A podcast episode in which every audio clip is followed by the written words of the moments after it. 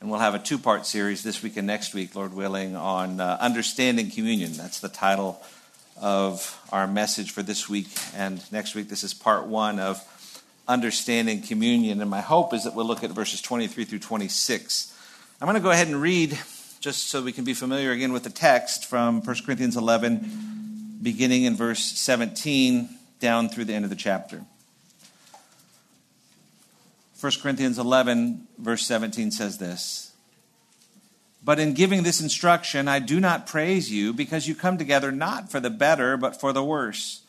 For in the first place, when you come together as a church, I hear that divisions exist among you, and in part I believe it. For there must also be factions among you, so that those who are approved may become evident among you. Therefore, when you meet together, it is not to eat the Lord's Supper for in your eating, each one takes his own supper first, and one is hungry, and another is drunk. What? Do you not have houses in which to eat and drink? Or do you despise the church of God and shame those who have nothing? What shall I say to you? Shall I praise you? In this I will not praise you. For I received from the Lord that which I also delivered to you, that the Lord Jesus, in the night in which he was betrayed, took bread. And when he had given thanks, he broke it and said, This is my body, which is for you. Do this in remembrance of me. In the same way, he took the cup also after supper, saying, This cup is the new covenant in my blood. Do this as often as you drink it in remembrance of me. For as often as you eat this bread and drink the cup, you proclaim the Lord's death until he comes. Therefore, whoever eats the bread or drinks the cup of the Lord in an unworthy manner shall be guilty of the body and the blood of the Lord. But a man must examine himself, and in so doing, he is to eat of the bread and drink the cup, drink of the cup. For he who eats and drinks, eats and drinks judgment to himself if he does not judge the body rightly. For this reason, many among you are weak and sick, and a number sleep. But if we judged ourselves rightly, we would not be judged. But when we are judged, we are disciplined by the Lord so that we will not be condemned along with the world. So then, my brethren, when you come together to eat, wait for one another. If anyone is hungry, let him eat at home, so that you will not come together for judgment. The remaining matters I will arrange when I come. Well, it became apparent to me after our message last week um, because I had a number of people come up afterwards and ask questions about what I just taught on. And we had a few minutes for questions at the end of the time, but I wanted to open up this time just uh, giving you an opportunity to ask more questions about communion. Some people, uh, a couple of people came up to me and said, I, you know, didn't really understand very much at all about communion. And some were wondering if they have been taking it in an unworthy manner. And I said, uh, the good news is that we're not taking communion today. And, uh, and, and uh, the other good news is that, uh, you know, it's not an unforgivable sin. And that you're as long as you're here, you're still alive. You're, the Lord hasn't taken you, and even those who were taken were believers and taken to be with Him. But if you're still here with us, um, and you're healthy, that's another reason to be thankful. And we'll get into some of that next week when we talk about self examination. But my desire, and Lord willing, I, I, believe we're having communion next Sunday after this service. And so the idea is that this three week series will end and then we'll go partake of communion. But I really want you to be thinking about it this week um, and having an opportunity to examine yourself and prepare as much as possible before we partake uh, next Sunday. That being said, let's just open it up. Are there any questions about what I said last week, or really what we're going to deal with today from verses 23 through 26 specifically? Do you have any questions as you come to this passage? Yes.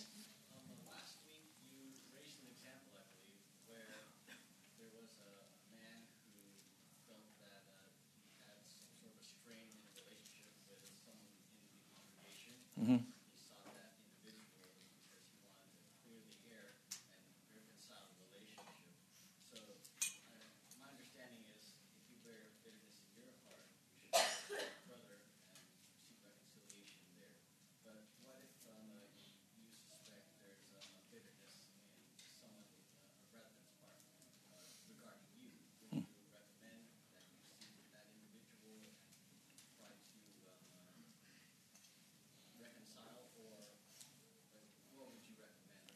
So the question is um, it's obvious if you have bitterness in your own heart, you should go deal with um, a person or an individual and trying to be reconciled with them.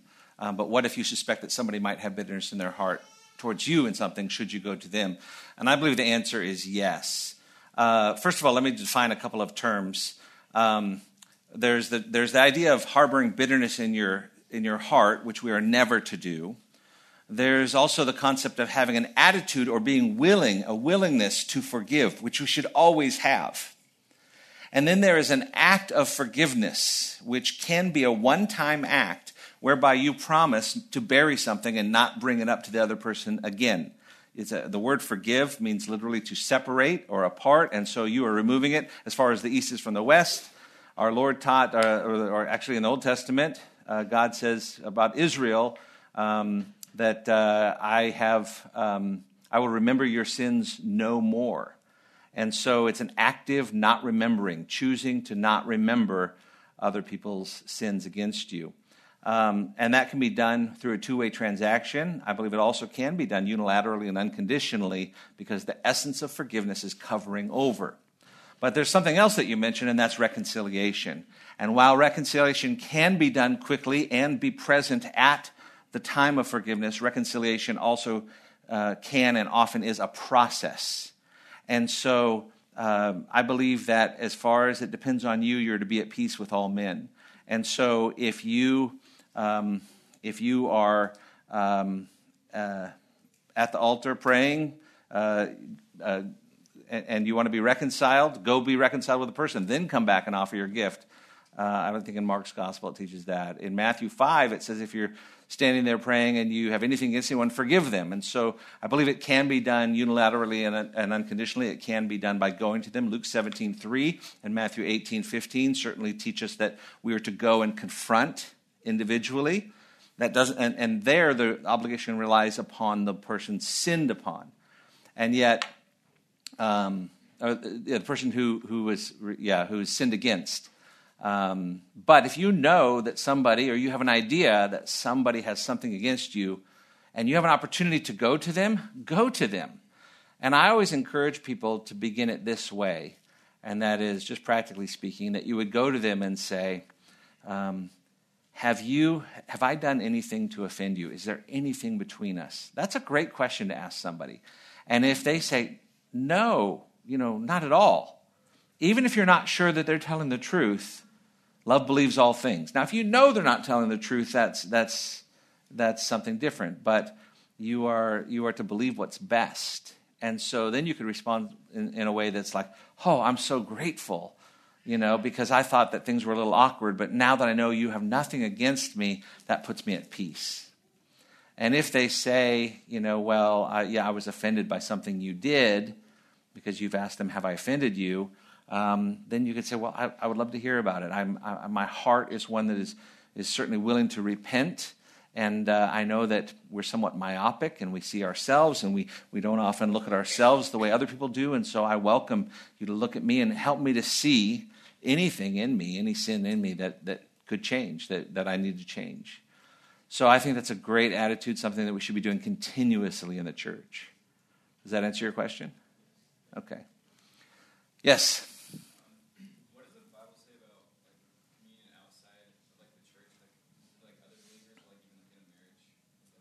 Yeah. What does the Bible say about communion outside the church with others or at a wedding? It's a good question. I uh, will deal somewhat with some of that in, in this text, and I could just show you um, something interesting, and that is that, um, uh, let's see, in chapter 10, he speaks about communion in verse 16. Is not the cup of blessing which we bless, 1 Corinthians 10, verse 16, a sharing in the blood of Christ is not the bread in which we break, a sharing in the body of Christ. That word there is koinonia, that is the word fellowship, and this is where we get the word communion for. And it is a sharing with other believers. There's a partnership. The word uh, fellowship, it means a partnership. And therefore, Everyone who's a believer has that. And for that reason, when a couple comes to me to help to, for, to perform their marriage ceremony, I, I do not recommend and I will not offer communion to just the bride and the groom. If you really want to have a communion service at your wedding, then let's have one with all believers who are present, and let's encourage those who are not believers to abstain and talk about why that is so. Because it is a fellowship of all believers. It's not something that we do individually, and really should be done among the whole body of, of Christ. Uh, we, we, don't, uh, if we have a retreat for just our group, we probably wouldn't have communion because we're part of a larger church group here. And um, so I, I, really think it should represent fellowship among the church body. Yes? Uh, does communion today look like communion back then? Because they talked about people going in hungry. Yeah. Okay, that's a great question. That'll lead us into this text. Does communion today look like communion back then because why are they hungry and we only get just a little tiny wafer and it seems like we're still hungry even after that um, so communion in the early church was often um, uh, performed with what was called a love feast that term is found in jude chapter 1 verse 12 and it's referred to in other places and i believe this is one of the passages that describes what a love feast was about his, history tells us that the love feast reenacted several things that Christ did with his disciples. They would come and they would wash one another's feet, they would share a common meal, um, and it would be somewhat like a potluck dinner, but it would be a communal meal where somehow all the food was provided. And also, they would actually um, then have a time of communion where they do the bread and the cup. And so there are churches that practice those, especially around Easter time. On Good Friday, they will, do, they will have churches come together for a common meal and a communion service together. Some churches will even do a foot washing uh, as well. And so those, those were three elements history tells us, and we certainly see a, two of them in Scripture. Like here's a common meal. And what happens, as we saw last week, is that there were some people who were, were probably the wealthier people because our text last week in chapter 11 said that some had none. Those who had none. And it seems like those who were poor, potentially slaves or other people who had to work, uh, some were coming early, eating all the food and getting drunk off the communion wine to the extent where other people would come and have nothing and they would be hungry. And so some were drunk and some were hungry. And, and, and Paul writes that in a way that we look at this shocked by it. But the whole tone of the passage is more shocked by the fact that they weren't loving one another, that they weren't really having the Lord's Supper. It was something completely different. And uh, when I come to this passage, it's interesting. I'm so grateful for this passage because um, it is one of the clearest that we have when it comes to understanding communion just the way it's laid out and what it's about. And last week, I asked questions and we had people give out various ideas of why we do communion. This week, I want to go through that again and I want to actually show you from the text why we have communion this week and next week so that you can take this text and explain it to other people. But because it's a terrible circumstance, a really horrific one in the church where people are being neglected, it, you read it and you kind of read it with a little bit of disgust, and there's a lot of filth involved in it. And we'll see more of that even next week, the judgment and why that was happening. But um, it kind of reminds me of uh, a mine dump. Uh, when I lived in Johannesburg, and if you've been to Johannesburg, what's interesting about that city is that early on, um, they, they found the biggest gold reef in the world underneath the city. And so they started mining it throughout the city. And they would pile up these huge, massive, taking like 10 city blocks um, mine dumps that look like mountains that only go up so high, and then they stop, and they're just this yellowish, almost rusted look, looking dirt. And that's uh, in, in the in the 1900, uh, 1950s when they were really mining a lot that way. They were refining it, getting the gold out of it, and then dumping the extra dirt next to the refinery. And as the refineries moved around, they left the dirt there. And so, still in that city, there, there's lots of land in the middle of the city and throughout, interspersed, where there's just these big mine dumps. But in the early 2000s, they realized that they had refined the refining property uh, uh, process so much that they could tear down those mine dumps, reprocess it, and get more gold out the second time than they did the first time. And that's what this reminds me of this passage because this passage has a lot of dirt in it and it looks like, ooh, yuck. But every time I come to it, it's just so rich and there's so much more out of it. And that's, and, and that's what we're going to focus on this morning. Um, and, and before we get to that, I just want to mention another reason why the, the topic of communion is so confusing. And I believe that one of the reasons why communion is so confusing, even in the Protestant church, is because of the Roman Catholic view of communion. Roman Catholicism actually uh, refers to communion as a sacrament. They get that word sacrament, sacramentum in the Latin. In the Latin, when the Latin Bible came out, um, they used that word, they translated the Greek word mysterion. The word mysterion is the one we get mystery from. When you think about Ephesians chapter 5 and verse 31 and 32, when Paul writes about marriage and he says, uh, For this reason, a man shall leave his father and mother, be joined together to his wife, and the two shall become one flesh. He quotes the Old Testament there in Ephesians 5.32. He says, This mystery, this mysterion in the Latin, this sacramentum, is great, but I'm speaking with reference to Christ and the church. And so the term sacrament, which refers to a mystery, marriage became a sacrament for them.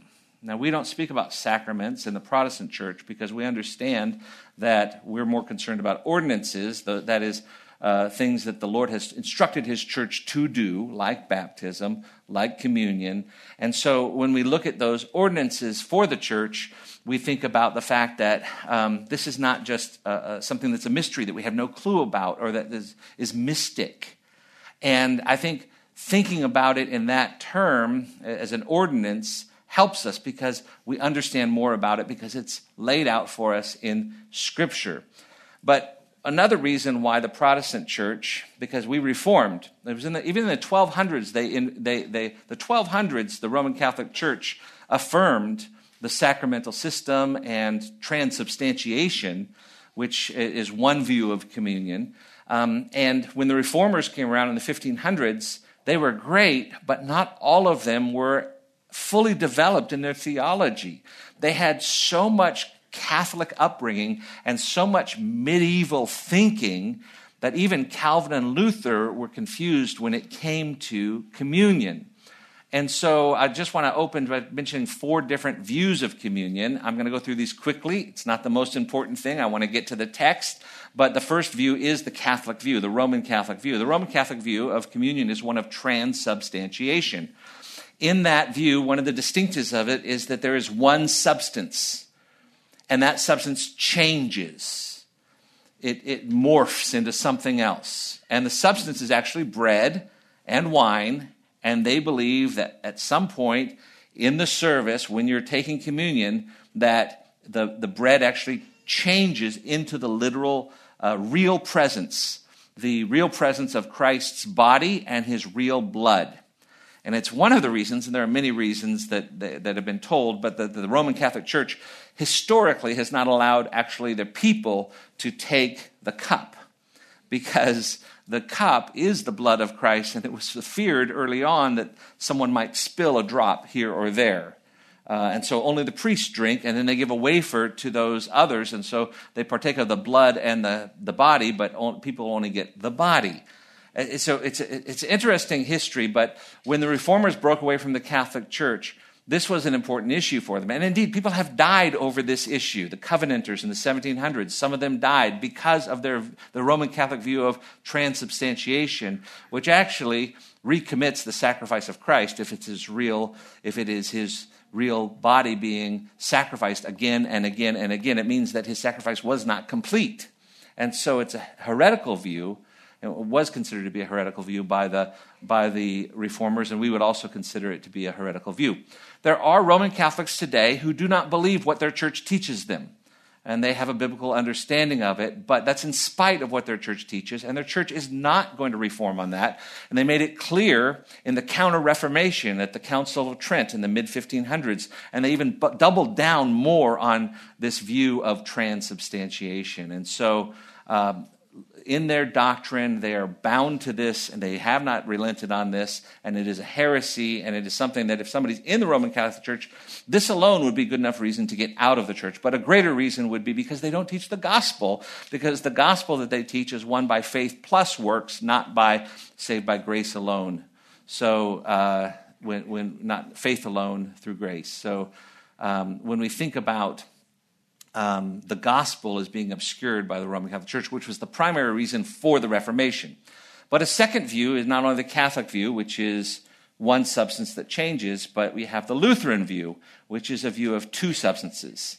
He believes that there's a real presence. Luther taught that there was a real presence, uh, um, and, and that somehow it's called consubstantiation because it coexists uh, with the bread and the cup. That somehow there is a real presence, and that's a term that can be defined a number of different ways, and Luther spends a lot of time on it. But consubstantiation teaches that there is the real presence of the Lord, of his real body and real blood, somehow um, supernaturally among and around the elements. And I'm not going to go any further on that, but I will talk about Calvin's view. So we have the, the, the Catholic view, the Lutheran view, and then Calvin's view Interesting, Calvin in his Institutes was not clear on this either. He had a view very similar to, um, to Luther's.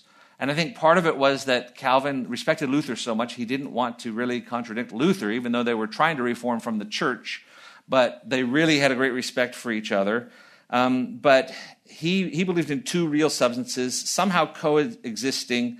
Um, but he didn't say that it was something that was supernatural in a real way. Rather, he says it was something that emanated from heaven. It was, he denied a real presence, but he wasn't ready to say it's just symbolic. And so here's a quote from uh, Calvin. He says, Just as the sun's rays come from the sun to the earth, so something emanated from the body of Christ in heaven down to the Lord's table. So I don't want to spend too much time on this. It's, it's really splitting hairs um, uh, their views are very similar. But we can be thankful for men like Zwingli, who was a Swiss reformer, and Zwingli had a different view that makes it clear. And his view is that there is only one substance, and it is symbolic. It's a symbolic act where we have real bread and a real cup with real wine in it, but it symbolizes the body and blood of Christ. He believed that even the resurrected body of Christ is present in heaven right now. It calls it local, the local presence. And so, therefore, it cannot be locally present in every church uh, on Communion Sunday. Yet, spiritually, Christ is present as he always is. And so he believes in the spiritual presence, but, it, but communion is just a symbolic act. So, if you really want to summarize these, you can say that transubstantiation is one element that changes Calvin and Luther's view were two separate elements, and Zwingli's view is it's one element, but it's symbolic of the other element. So, if I didn't confuse you all the more, let's get into really uh, this passage. This passage that in verse 20, Paul had said, Therefore, when you meet together, it's not the Lord's Supper. He's saying you may call it the Lord's Supper, but what you're doing is not the Lord's Supper because it has nothing to do with communion.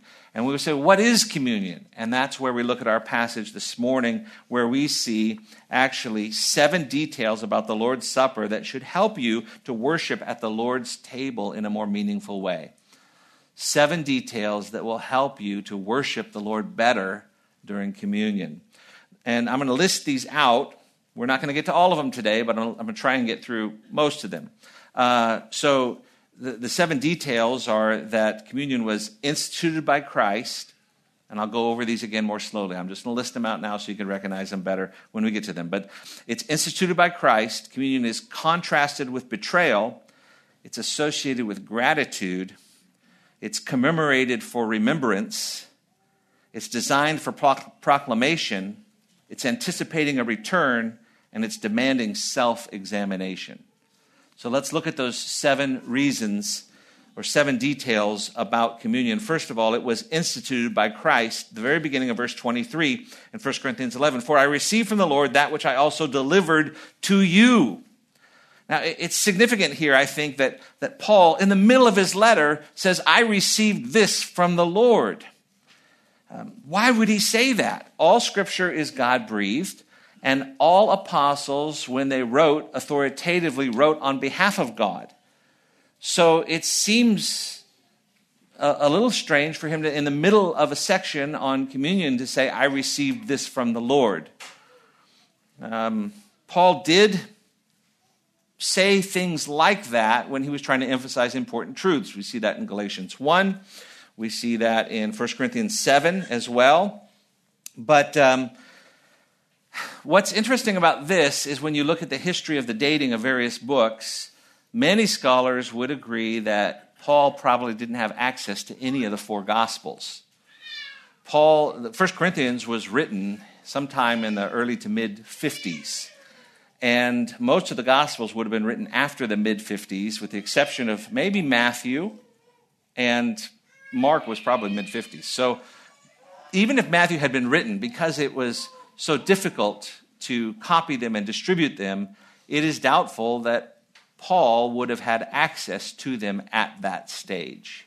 It's possible, but it's certainly not necessary. And either way, whether Paul is just saying, um, that uh, through the apostles and their teaching, who were eyewitnesses, and it came from the Lord, and, and by that way I also received it, and I'm passing it on to you. But it just seems like he's speaking in a more personal way to me here. I received from the Lord, which would imply that um, the, the Lord himself taught this to Paul. So I wouldn't be dogmatic on that, but Paul seems to be emphasizing the fact that he received this from the Lord and he's delivering it to them. Either way, this is God's word. This is the authoritative God word. It's just an interesting section where he speaks about Paul actually receiving from the Lord details about communion, something for which he was not present at that Last Supper. He was not saved at that Last Supper. Um, so we see here this idea of it was instituted by Christ, and that really needs to be the focus. This is the Lord telling his church to do this, and it has been delivered not only to the apostles to do this, but to members of the congregation. And it certainly seems, notice the tense of the verbs here. I received it, past tense. I delivered it to you. So they had already been, they had already learned about this before. He's now teaching to them again. So it was expected for early churches, and the idea is that this would be practiced not only among the apostles, but among their disciples and their disciples and their disciples, and even today. A second detail about the communion in our passage not only is it instituted by Christ, but it is contrasted with betrayal. I find this fascinating that at the end of verse 23, it says, Which I deliver to you, that the Lord Jesus, in the night in which he was betrayed, he took bread. Why, why that choice of words is interesting. He could have said on the night of the Last Supper, he could have said on the night that the disciples fell asleep in the garden when Jesus asked them to pray, he could have said on the night before the Lord was crucified. But um, he talks about the night in which he was betrayed. Take your, your finger and hold it in 1 Corinthians 11 and go back with me to the Gospel of John, chapter 13. Um,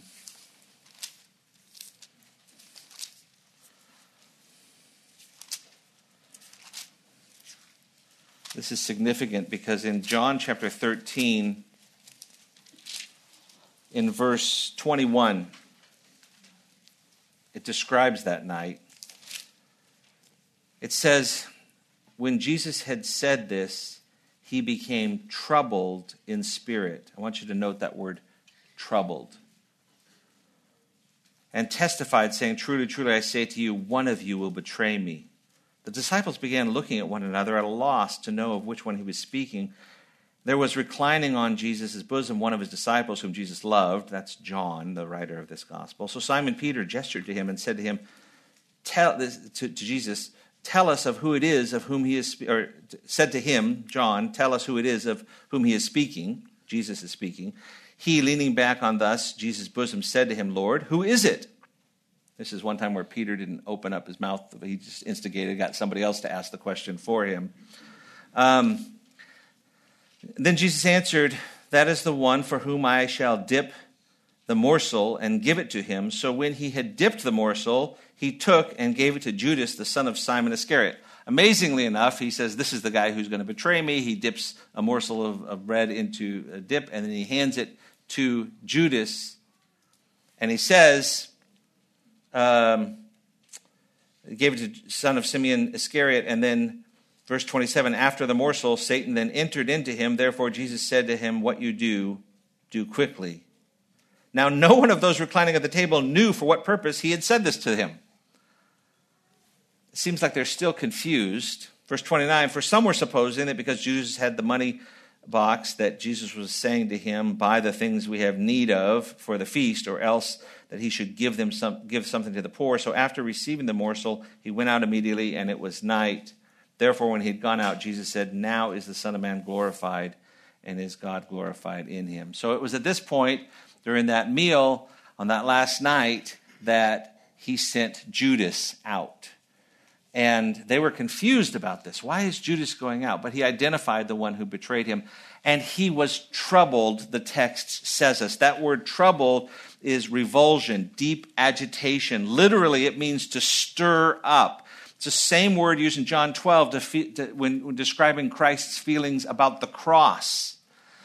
And, and I think about that because you know, when you, when you look at, you know, we have these times in our lives where we are stirred up inside, where there's something going on and you can't sleep and you're thinking about it and you're agitated and you're, you just can't, you, the, the tape is being played over and over in your mind and you're just like, what do I do about this?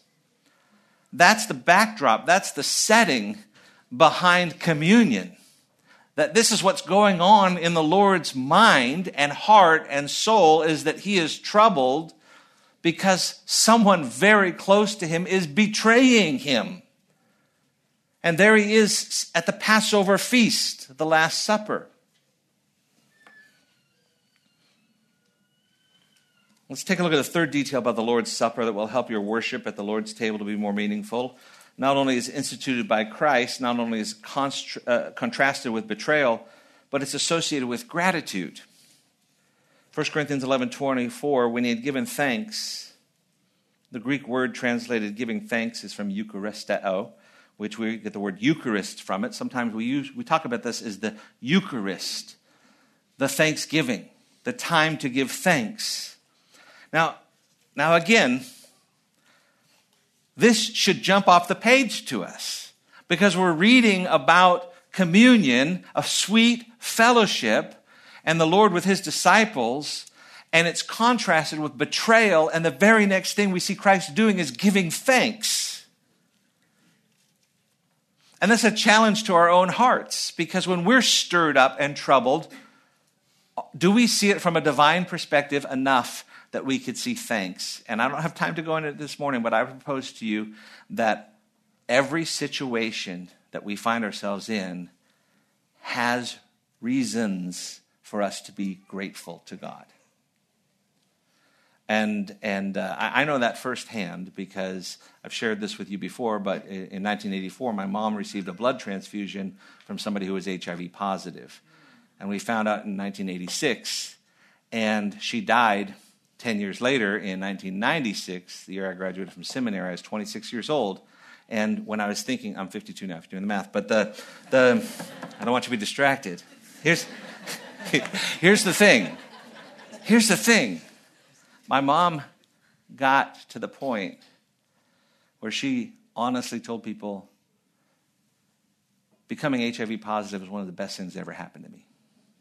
Because her relationship with Christ was so much better and she grew so much more dependent upon him that she was thankful, genuinely thankful for this.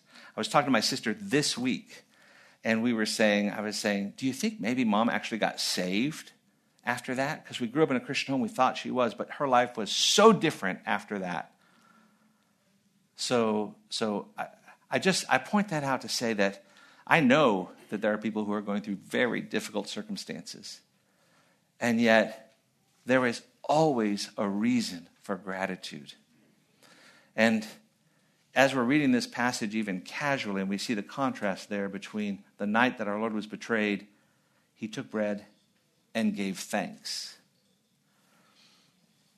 So we come to a fourth detail. We've seen that communion is instituted by Christ, it's contrasted with betrayal, it's associated with gratitude. And let me just, uh, okay, I'll come back to that. Um, it's commemorated for remembrance. It's commemorated for remembrance. And when he'd given thanks, it says in verse 24, he broke it and said, This is my body, which is for you. Do this in remembrance of me. In the same way, he took the cup after supper, saying, This cup is the new covenant in my blood. Do this as often as you drink it in remembrance of me.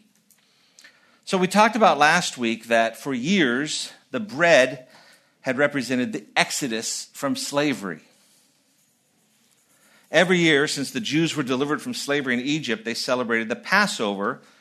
And there was a time there where they passed around unleavened bread. And there are at least two significant reasons why we find in Scripture about unleavened bread. One is there's a sense of urgency with it.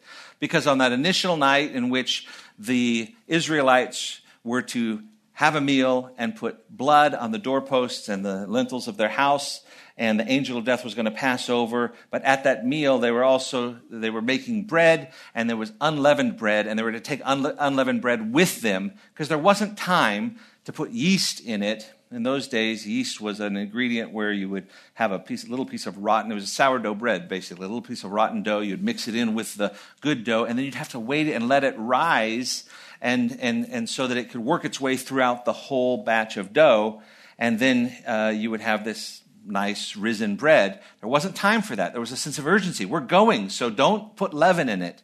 That's that was part of the instructions to them. So that's why they ate unleavened bread at that time.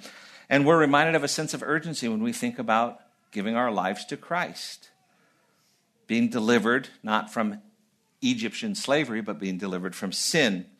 But leaven is also used in the scripture to speak about influence. Influence, either good or bad. And there's an institute, there's a verse in um, 1 Corinthians 5, verses 6 through 8, where uh, we have a terrible situation in the church with. Uh, sexual immorality going on in the church, and the worst part of it is the church was accepting of it.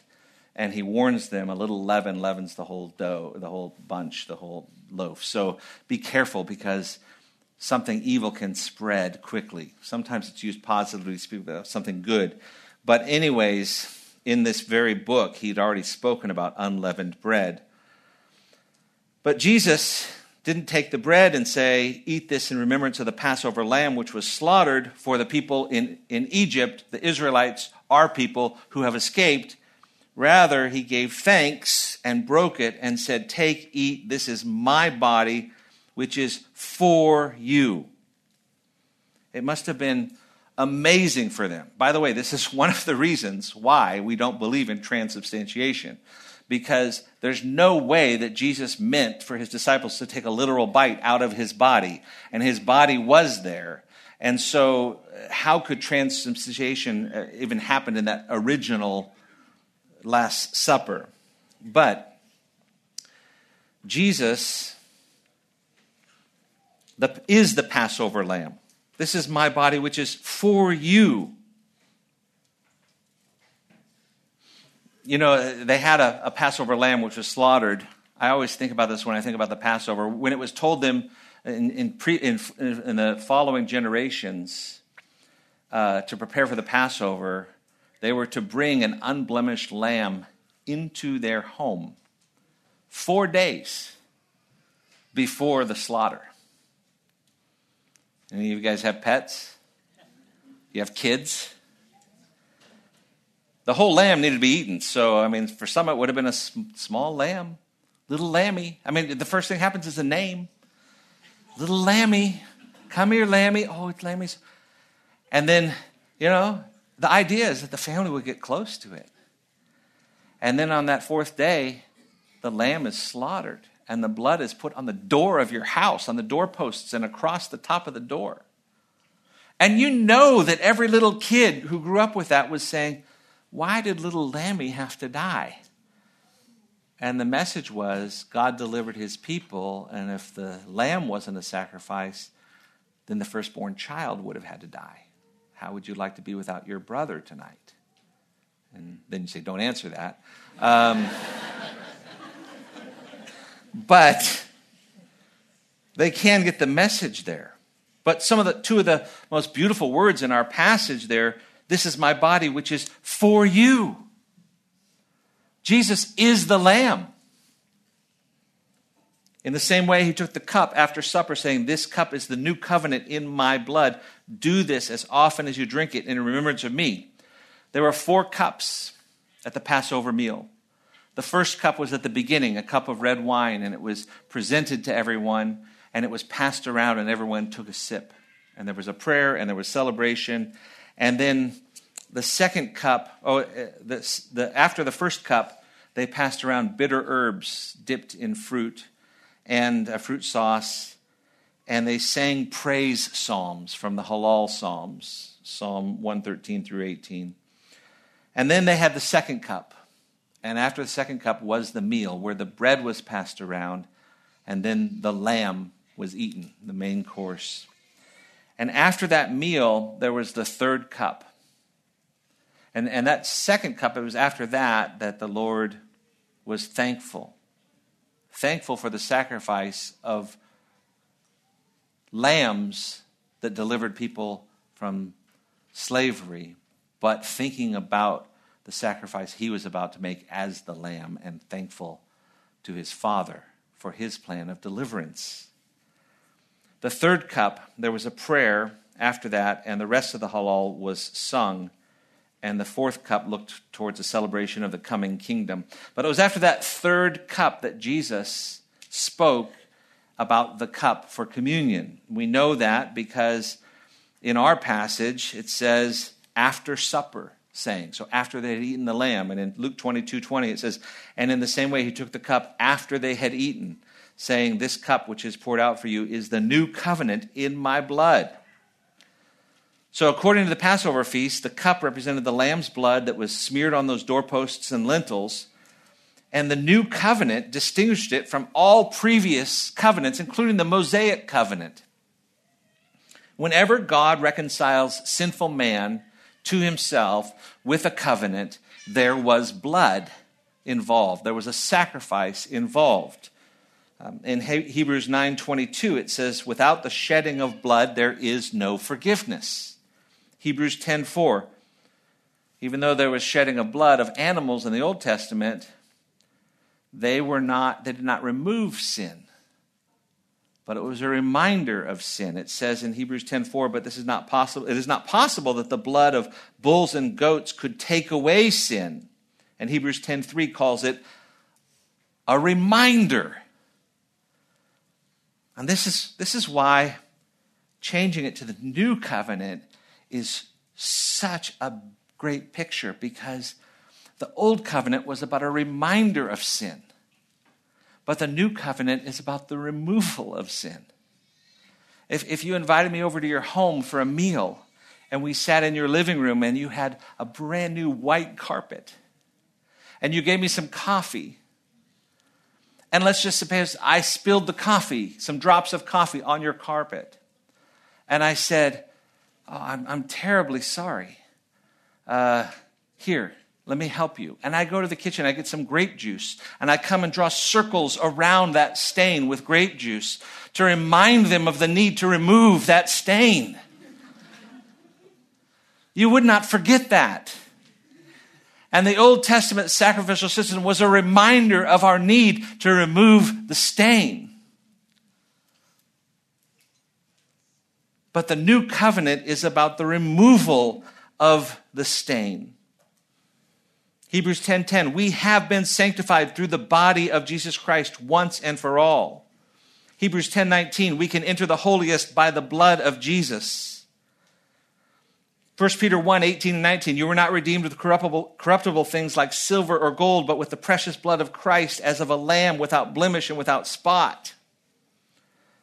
So we think about the cross and the blood and the devastation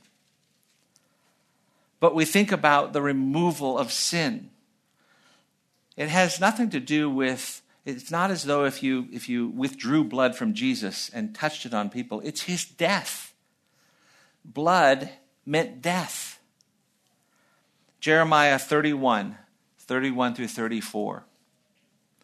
Behold, the days are coming, declares the Lord, when I will make a new covenant with the house of Israel and with the house of Judah, not like the covenant which I made with their fathers in the day that I took them by the hand to bring them out of the land of Egypt. My covenant which they broke, although I was a husband to them, declares the Lord. But this is the covenant which I will make with the house of Israel after those days, declares the Lord. I will put my law within them, and on their heart I will write it, and I will be their God, and they shall be my people. And they will not teach again each man his neighbor and, and each man his brother, saying, Know the Lord. For they will all know me, from the least of them to the greatest of them, declares the Lord. For I will forgive their iniquity and their sin I will remember no more. How beautiful is that? That those who repent of their sin and give their lives to Christ as the sacrificial lamb who pays for their sin fully on their cross, he remembers their sins no more. No wonder we could sing, My hope is built on nothing less than Jesus' blood and righteousness. I dare not trust the sweetest frame, but wholly lean on Jesus' name. Isaiah looked forward to a day where the stain would be removed, and he wrote in Isaiah 118, Come now and let us reason together, says the Lord. Though your sins are like scarlet, they shall be as white as snow. Though they are red like crimson, they shall be as wool. Communion was instituted by Christ, contrasted with, contrasted with betrayal, associated with gratitude, commemorated for remembrance, and a fifth detail, the fifth, fifth detail, communion was designed for proclamation. Designed for proclamation. For as often as you eat this bread and drink the cup, you proclaim the Lord's death. We talked about this some last week, but this, is, this idea, this word proclaim here, the word is kata angelo. We get the word angel from it. It's a messenger. It's somebody who is a, a, a, we are messaging the gospel. Why do we partake of communion? Because it's a visual, tangible reminder to us of the sacrifice that was made for us. It's a time for us to be purposeful. There's there's something about uh, verse 26 with the verbs. For as often as you, it's um, second person plural, you all. For as often as you all eat this bread and you all drink this cup, it's something that we do together. It's something that we all share in together. It's a reason to rejoice. It's one of the reasons why communion is for all of us, as was asked before. Again, even the verbs show it that this is for a multitude, this is for the church body. In fact, the whole context of 1 Corinthians 11 in this section is the fact that they were not allowing everyone to partake together. And so, really, we are proclaiming together as a body our Lord and what he has accomplished. And finally, we see that communion is anticipating a return. We'll get to the seventh one next week. But those last words of verse 26, verse 26 says, For as often as you drink this bread and drink the cup, you proclaim the Lord's death until he comes. This is a reminder that when he comes again, um, he will be with us, which is another reason why we don't believe in, that there has to be a real change in the elements so he is with us because he will be with us and it's an anticipation of that day matthew 26 29 says jesus said but i say to you i will not drink of this fruit of the vine from now on until that day when i drink it new with you in my father's kingdom one other observation from verse 26 And that is that as often as you eat this bread, and oftentimes people say, well, how often should we eat it? It doesn't say, but it should be often. Some churches only do it once a year. Some churches, our church does it once a month. Some churches do it every week. I would say this it should be often enough that you don't forget, but it shouldn't be so frequent that it loses its meaning. And that's why we're going over this now, even preparing for next week. Another question that comes up sometimes is well, what about my children? At what age should my kids start taking communion? Well, I would say communion is something that we do as believers, and so they must be professing believers. But I, I, say this to parents when it comes to both communion and baptism. If your child at an early age comes to faith in Christ and wants to be baptized or partake in communion, it really is important that they understand why they're doing it. That's clear from Scripture.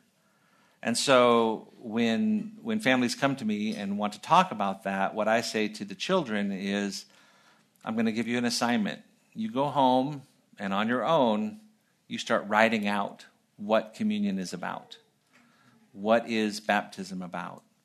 And we'll have some conversations, but I want to see it written from you. I want to see an understanding, something that your parents haven't written, but you've written.